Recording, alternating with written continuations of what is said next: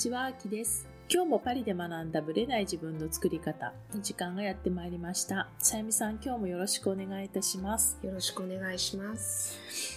前回、恵子さんのお話し会の話をしたんですけれども、そこでね、イメージしたことをより現実化するためには、外に出さなきゃダメなんだよっていう話をしてたじゃないですか。はい。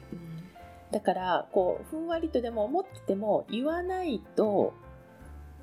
相手も伝わらないし、っていう話をしてましたよね。うんうん言語化したり、ちゃんとアウトプットすするるとかね。そう。うんしないと。だから、欲しいんだったら欲しいんだっていうことを言わないと、で、その先週も話したけども、そのお隣の人がそこで、あなたは何をやりたいんですかって恵子さんが聞いたら、薬草の話をしたわけじゃないですか。だから彼女がそこで薬草って言わなかったら、さゆみさんがご縁をつなぎましょうかって話はならなかったじゃないですか。すよね。だからイメージをきちんと伝えるとか出すっていうのは大事だよっていう話になったんですよねそう。ですね。うんはい。で、その流れで最近あったことっていう。ね私のうん次女の話はい。なんですけども、11月のね、頭に、うん。インターナショナルなコンクール、うん。バレエのコンクールに参加することになってるんですね。はい。で、クラシックとコンテンポラリーのうん。2種目あるんですけど、うちの次女はクラシックでバリエーションを2つの踊りをね、するの。したいっていうことで、例えばですよ、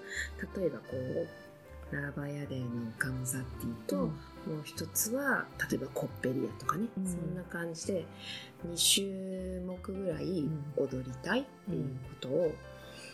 一応校長先生バレエ学校の校長先生には伝えてたんですね。だけど本人は全く自信がなくて。ああ、そうなんだ。でママ私2つも踊れない1曲はなんとかなるけどもう1曲はわーなんて言ってたんですよ、だけどあなたはどうしたいの？うん。うん一つだけやりたいの？って聞いたら、うん、二つもできない一つでいいとかって言ってたんですよ。だけど、別のね、先生のプライベートレッスンにうん。いつも行ってるんですけども、はい。その先生のところではいろんなバリエーションの踊りを踊ってるんですね。で、その先生はとっても励ましてくださる先生うん。なんですけど、エミには何を踊るの？うん。コンクールで。うん。でそしたらこれこれうん。でえこれだけ？うん2つ踊るって言ってたんじゃないの？って言ったらうんでも踊れまだ全然覚えてないとかって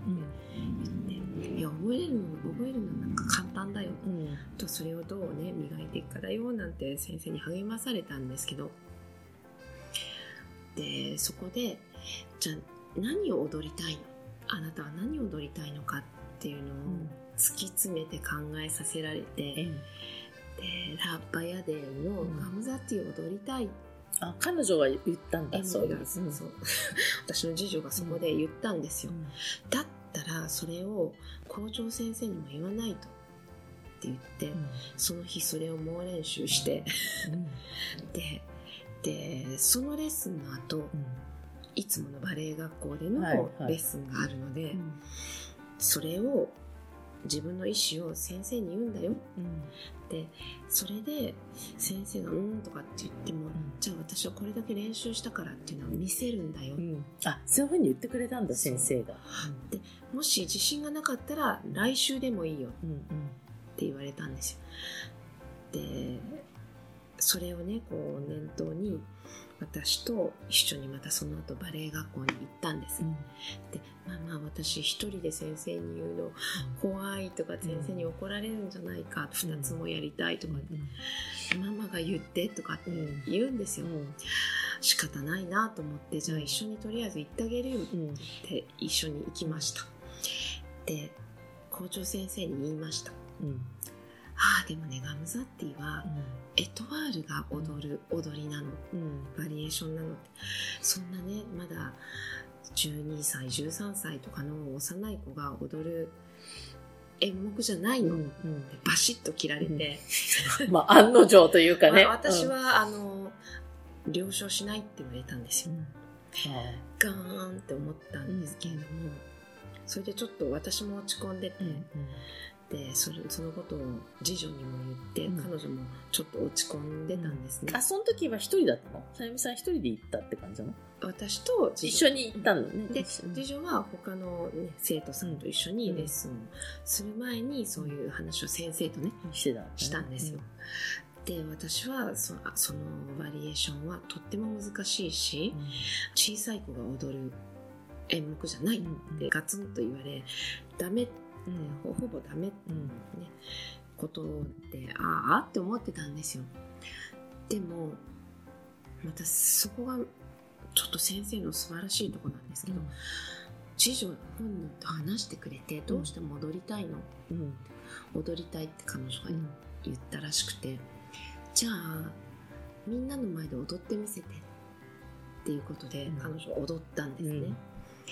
でそれを見てうん。ちょっとん。先生考え方を変えたみたいで,、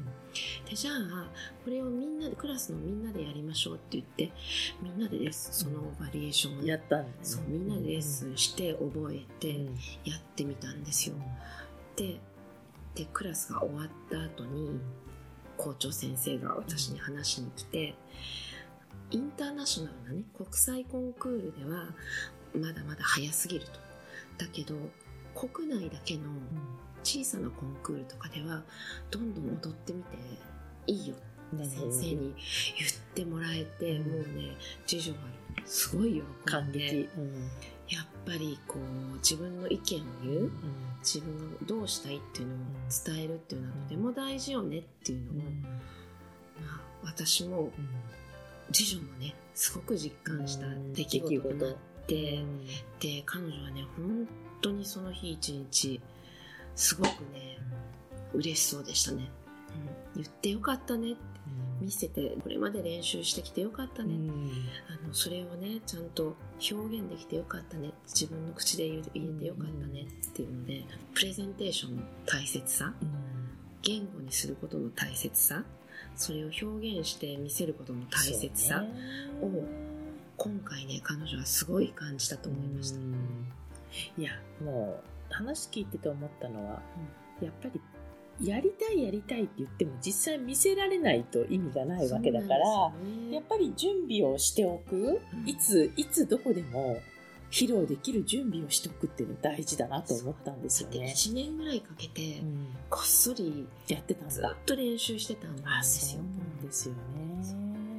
そう、だから、ね、それをこう、自分の意思で伝えるっていうのはね、うん。なかなか機会としてないからね、やっぱりね。穴口恵子さんのね、著書の中で私ちょっと見つけたんですけれども、努力っていうのは楽しんでやること、好きなことを本当に楽しんでやること。を努力。苦しいことではないっていうふうに書いてたんですよ、で次女の場合もすごく楽しくって、で大変なんですよレッスンねじゃなかったらあんなハードな生活送れないですよね。大変なんだけど、すごく楽しく踊れるようになりたいって言って努力をしてたんですね、あこれかっていうのを私本をその後で読んで、すごく風に落ちましたね、苦しいものではないんだな、うん大変なんだけど楽しくやってる。だから大変もセットなんですよね、うん。きっと楽しい中そうの。そう。うん。大変なんだけど楽しいんですよ、う。ん。でただの大変じゃなくってその先にある楽しみがあったりとか希望があるからそういうちょっと大変さも乗り切れるっていう感じなんですよそんなにね。大変って思わないね。思ってないでしょうね。いや好きじゃないことだったら耐えられないですよね普通はね。そうなんです。それでねすごく本当にその事件の出来事の後に本を読ませていただいて、うん。まさしくこれだと思ってねすごく腑に落ちた。落ちました、ね。いやこれはもう大人にとってもその通りですよね。うん。やっぱりね。なんかねすごいなと思って。で先生も、まあ、努力してやっってきたことをこっそうんうりん。自分で練習してきたことを認めてくださって、っていうことですよね。なんかやってみてって言って明らかに練習してないとできないなって分かったってことですよね。で全くただやりたいって言ってやってみて全然できないんじゃなくてもうあのー日本でもねか結構夏休みに練習しましたし、本人すごい努力してたのでうん。あよかったねちゃんとこうやって見せられて自分の努力の結果をみたいな感じ。で、本人はすごくうん。すっきりうん。嬉しそうな顔をしてて、もう私も感動でしたね。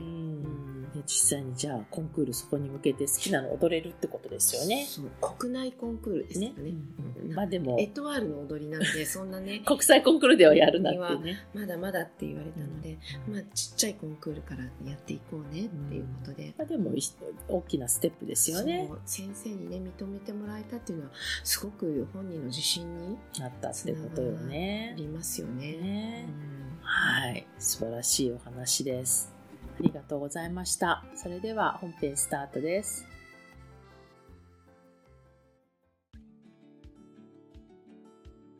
はい、本編です。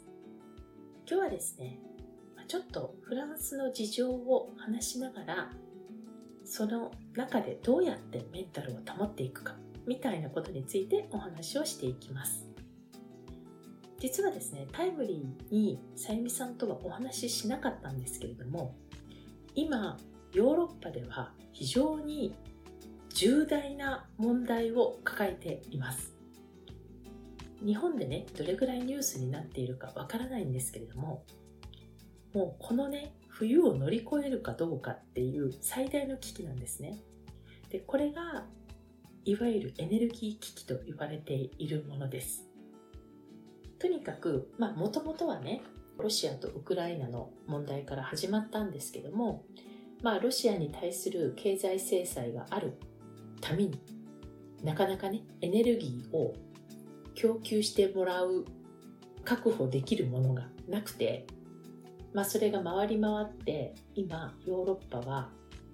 この冬を乗り切れるかっていう大きな問題になっています。同時に、この電気代がってもとっても上がっています。フランスより多分ドイツの方がかなり上がり具合としてはひどいんじゃないかなと思うんですけれども、まあ、フランスもね、全く大丈夫とは全然言えないっていうことなんですね。でどういうふうにつながっているかっていうのは、まあ、社会情勢の問題なので、まあ、細かくは言いませんけれども、とにかく電気代がすごく上がっていると、ね、ドイツとかねイギリスなんか本当に6倍ぐらいに上がってるっていう話もありますしまたフランスでもね本当の意味で余裕がない状態がもうこの冬訪れています。で実際にですねそういうエネルギーというところで言えばですよ。今もっと悲惨な状態が起こっていて、まあ、ロジスティックっていうね、どこに何がある、その運ぶ、運搬するためのね、ものっていうのもあるんですけれども、今ね、ガソリンが手に入らないっていうくらい、今ガソリンスタンドが空っぽなんですよ。で、ないって言われるとみんな入れとこうと思うじゃないですか。車の中に。特に予定がなかったとしてもですよ。もちろん毎日使う人は重要問題なんですけれども、で、どこにあるかっていうのがわかんないんですよ。で、供給されていくそのトラックが到着したっていう情報が入ったらもうみんな殺到するのであっという間に空になる。という具合で、この間、友人がね、Facebook に上げていたんですけど、彼女の周りの郊外のガソリンスタンドがもう今日は、まあ週末っていうのもあったんですけど、ことごとくもう閉鎖されていると。まあ要は空っぽだってことなんですよ。フランスのガソリンスタンドは基本的にセルフなので、で、その場でカードで支払いをするので、基本的にお店開いてる開いてないって関係ないんですけれども、まあでも、タンクの中にガソリンがないとなると、行ってもしょうがないんですよ。で、やっぱりパリに住んでるとね、あんま必要ない人もいるんですけれども、やっぱ地方だと車がないっていうのは大問題なんですよ。子供の送り迎え、あるいは仕事場に行く、買い物をする、そういったものも全部車じゃないですか。なのでね、結構な割合で大変なんですよ。で、まあ、うちの場合はですね、まあ私はね、使わないんですよ。私はもう基本的に駅地下にも住んでるし、バスも電車もあるので、そういう意味では全く車に乗ることも必要性もないんですけども、まあ夫は毎日車を使っています。ただ、彼の車はハイブリッドなので、基本的に会社と家の往復は電気でできる、賄えるくらいの距離なんですよ。ただ、長距離になると、まあ、ガソリンは必要ということなんですね。で、たまたま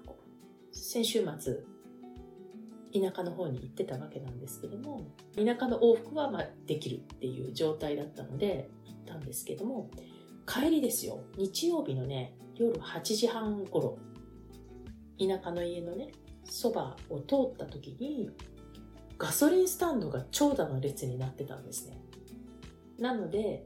あ、空いてるっていうふうに、空いてるっていうのは、お店が開いてるというよりは、タンクの中にガソリンがあるよっていうことじゃないですか。並んでるっていう証拠は。で、どうするって言って、まあ、やっぱじゃあちょっとね、入れて帰ろっか、みたいな感じで、でも、まあ思ったより並ばなかったんですよね。1台待っただけで済んだので、まあ、サクサクっといけたんですけど、やっぱり満タンにはできないんですって。25リットルリミット1人っていう感じで止められたようです。なのでね、まあそういう感じでもう今、フランスの人がかなりパニクってます。電気代の問題、これからガソリンの問題、まあ、電気の、電気代の話をさせていただくと、日本でね、某首相とか大臣が、あの時夏だったんですけども、冷蔵庫にあまり物を入れないようにしましょうとか、家族でみんなね、集まって団らんで同じ部屋にいましょうって、そうやって節電しましょうみたいなことを言ってましたけど、さすがにそのレベルではないんですけれども、部屋の温度を18度にしてください。これわかりますか？18度設定ってフランス人でも寒いですよ。私は絶対ありえない温度なんですね。で、マクロンが、まあ、タートルネックのね、セーターを着て、僕も厚着をして過ごしますみたいな。まあ、一種のパフォーマンスやってたんですけど、いや、私タートルネック1枚じゃ足りないですからみたいな。フランスって寝る時の、まあ、その寝室は基本的に温度を低めにするんですね。低めにしてあったかい布団かけて寝るっていうのが、まあ、よく眠れるっていう証なんですよ。だから寝室の温度を上げてはいけないっていう感覚なんですね。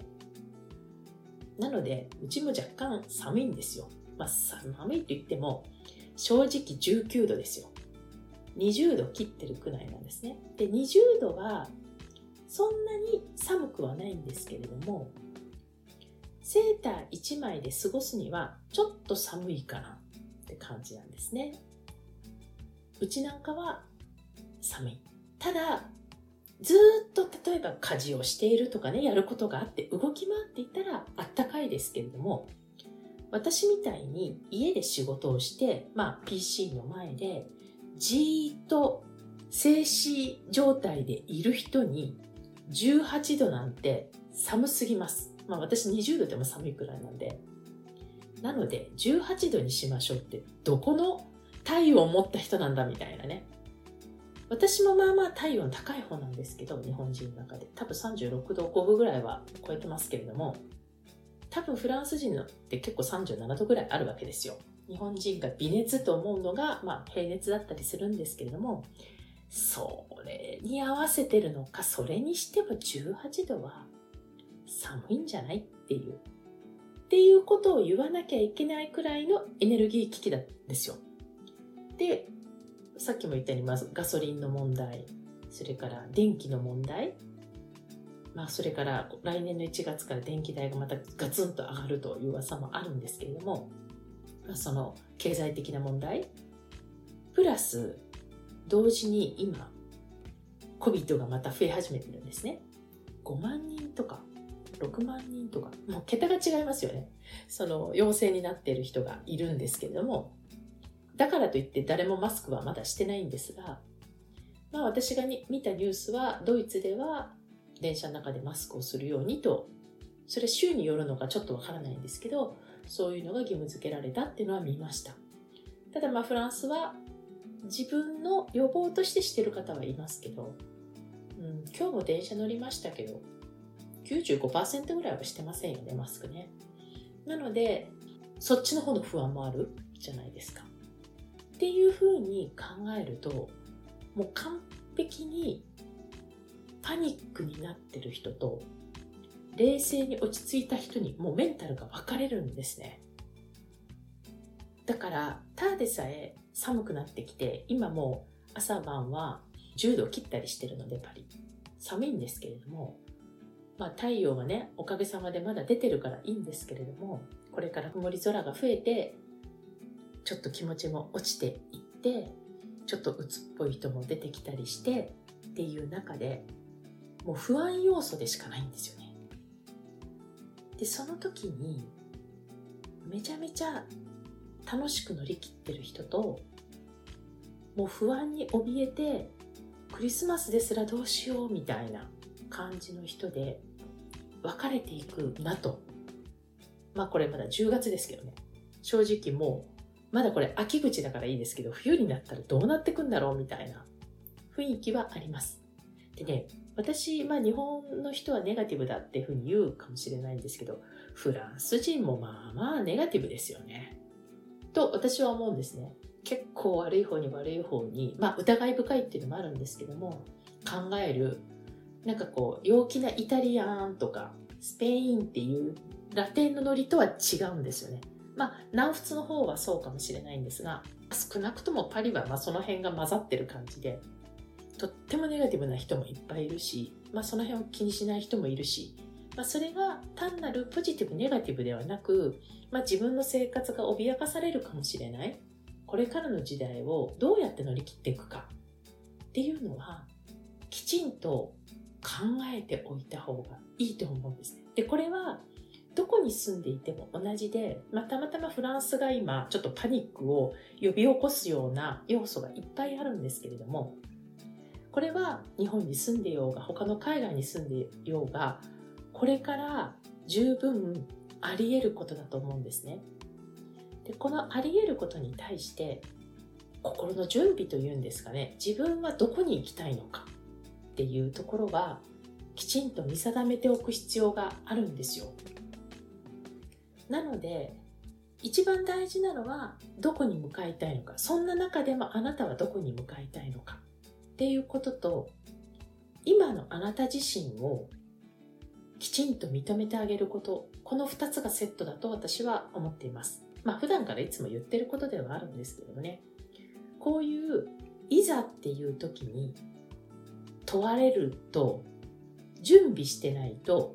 さっきも言ったようにパニックる方に行っちゃうんですよ。で、パニックになると冷静に考えられないじゃないですか。考える余裕もないじゃないですか。で、そんなことよりも明日のガソリンとかね、明日車に乗れるかしらとかね、明日の電気代がどうなるのかしらっていう、まあ、ライフラインが伴ってくると、もうそんな余裕ないじゃないですか。なので、まだ余裕がある時こそ考えたいんですね。で、まあ、今回の話は皆さんを脅したいとかいうわけではなく、いつでもどこでも自分の羅針盤を持っておく必要があるということ。で、羅針盤はそのゴールにちゃんと向いてる羅針盤であるということ。それから今の自分を丁寧に見つめていくこと。もうこれはね、ポジティブ、ポジティブっていうか、まあすごい状況がいい時ほど忘れるんですけど、まあそういう時もすごく大事だし、非常に悪化している時こそ大事になってくる。と私は思ってます。なので、波に乗るという意味では、やっぱそういう視点をね、常に持って、で、これは年齢関係ないし、今の自分の状況全く関係ないし、で、ただでさえね、個人的な問題をみんな抱えてるのかもしれないのに、プラス社会の問題が発生してくると、もうそれだけで二重にね、重くなってくるかもしれないんですけども、そんな中でも、自分はどこに行きたいのか。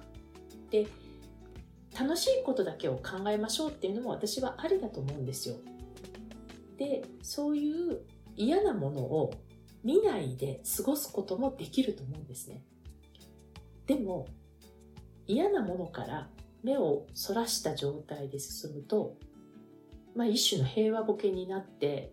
いざ本当に有事が起きた時に、まあパニクるしかできなくなっちゃうわけですよ。なのでそういう現実も踏まえて準備をしておくっていうことはすごくやっぱり私は大事だと思っていてだから一見ネガティブかもしれないけど自分がたくましく楽しく生きていくための術なのでネガティブに陥るとかネガティブと向き合うことが全然悪いことではなく自分がよりよく生きるための一つの糧になるんじゃないかなと思っています。なので、まあ、私はね、全然今の状態に、例えばコロナのこととかガソリンのこと、電気代のこととか、まあ、切羽詰まってね、パニクるっていう感じでは今なってはいないんですけれども、でも、やっぱり周りがね、パニックり始めると、影響を受けないわけないじゃないですか。そういう話しかみんながしないとか、ニュースでこういうのしか流れないとか、まあ本当お天気の話の代わりにこういうなんか暗い話がずっと続くと影響を受けないわけはないのででその中でどうしたいかどういうスタンスでいたいかっていうのも含めて、うん、きっちり自分で考えておいて、まあ、それを家族の中でも共有したいし子どもたちにも伝えたいし、まあ、自分の行きたい方向へ向かっていこうかなと思っているので、今日はフランスの事例を挙げながらシェアをさせていただきました。それではまた来週お会いしましょう。ありがとうございました。